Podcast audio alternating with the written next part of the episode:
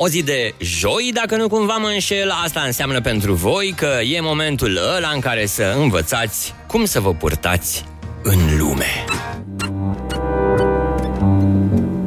Bune maniere cu Ruxandra Lăcătuș Bună, Ruxandra, bine ai venit!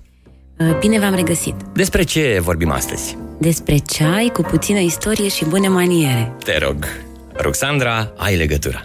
Mulțumesc. Un proverb japonez spune că dacă omul n-are nici urmă de ceai în el, e incapabil să înțeleagă adevărul și frumusețea. Se spune că istoria ceaiului este istoria umanității. De-a lungul timpului a fost folosit ca medicament, ca monedă de schimb, ca instrument de meditație, ca mită și ca metodă de control a revoltelor. A fost motivul pentru care a născut războaie și conflicte globale, dar și motiv de petreceri, de reuniuni de familie sau ale înaltei societăți. Legenda descoperirii ceaiului este atribuită lui Shen Nung, al treilea din șirul de monari divini, numiți cei trei auguști, conducători legendari din care se spune că provin toți chinezii.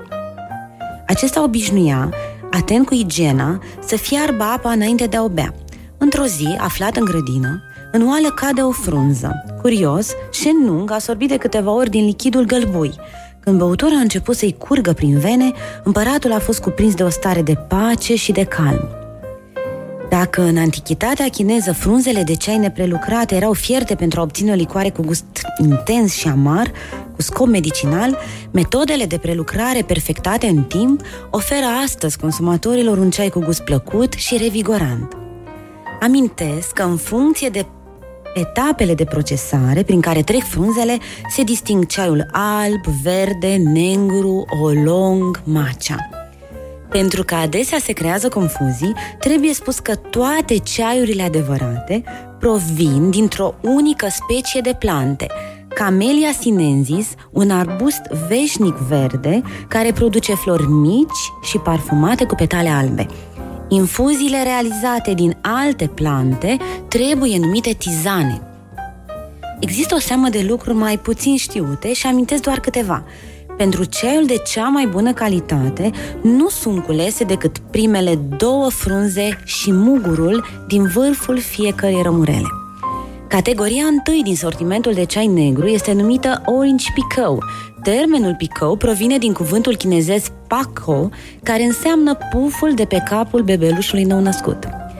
Ceaiul de cea mai bună calitate este cules manual, un culegător experimentat, putând să recolteze până la 35 de kilograme pe zi într-un coș pe care îl cară tot timpul în spate. Ceaiul preferat de Regina Maria era Darjeeling, un ceai negru cu gust de muscat dulce, înviorător. În loc să pună îndulcitorul în ceai, rușii au inițiat următoarea cutumă. Luau o linguriță de gem sau o bucățică de zahăr pe care le păstrau pe limbă și imediat beau o gură de ceai fierbinte, aromat cu citrice. Alexandru Pușkin spunea, extazul înseamnă o ceașcă de ceai și o bucățică de zahăr în gură. În Turcia există meseria de ceai G, preparator al băuturii de ceai. Ceaiul ajunge în Europa ca bun comercial în anul 1606 în orașul Port Amsterdam. În anul 1657, deci 50 de ani mai târziu, au luat naștere primele localuri unde accesul era permis numai bărbaților, în care se vindea ceaiul ca băutură medicinală. Băutura făcută din ceai e ca roa cea mai dulce a cerului, spunea Lu Yu, maestru al ceaiului din secolului VIII. Privitor la regulile de etichetă, iată câteva repere. Ceaiul este turnat de către gazdă sau de către o persoană desemnată de către aceasta. Dacă ceaiul nu este ambalat în săculeți individual, se va folosi o strecurătoare. Turnăm întâi ceaiul și apoi laptele. În trecut se întâmpla invers. Motivul? Ceașca din porțelan fin crăpa sub lichidul fierbinte. Când turnăm, ținem capacul ceainicului cu mâna. Nu turnăm ceaiul în toate ceștile și apoi le împărțim. Oferim ceașca imediat ce am turnat în aceasta. Cremiera și zaharnița trec din mână în mână și fiecare se servește. Nu amestecăm cu lingurița aflată în zaharniță. Folosim propria linguriță.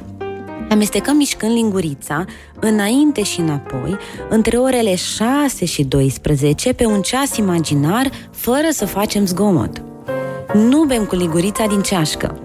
După ce am amestecat, nu lăsăm lingurița în interior, o așezăm pe farfurioară, fără să facem zgomot, în fața ceștii. Dacă dorim să bem, prindem toarta ceștii între degetul mare și arătător, iar cel mijlociu se așează sub toartă. Inelarul și degetul mic se lipesc de palmă. Dacă bem ceaiul în picioare, în fața unei mese înalte, ridicăm doar ceașca.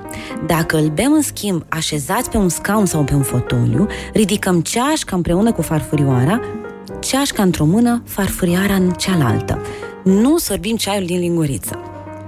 Și închei amintindu-vă ceea ce spunea Ralph Waldo Emerson. Într-un cufăr cu ceai găsești multă poezie și multe sentimente frumoase. Mulțumesc frumos, Ruxandra Alăcătuș. A fost o poveste foarte frumoasă despre ceai. Să ai o zi la fel. Bine! Bune maniere cu Ruxandra Lăcătuș Gherila Hub. Ușor ca un swipe, iute ca un iOS.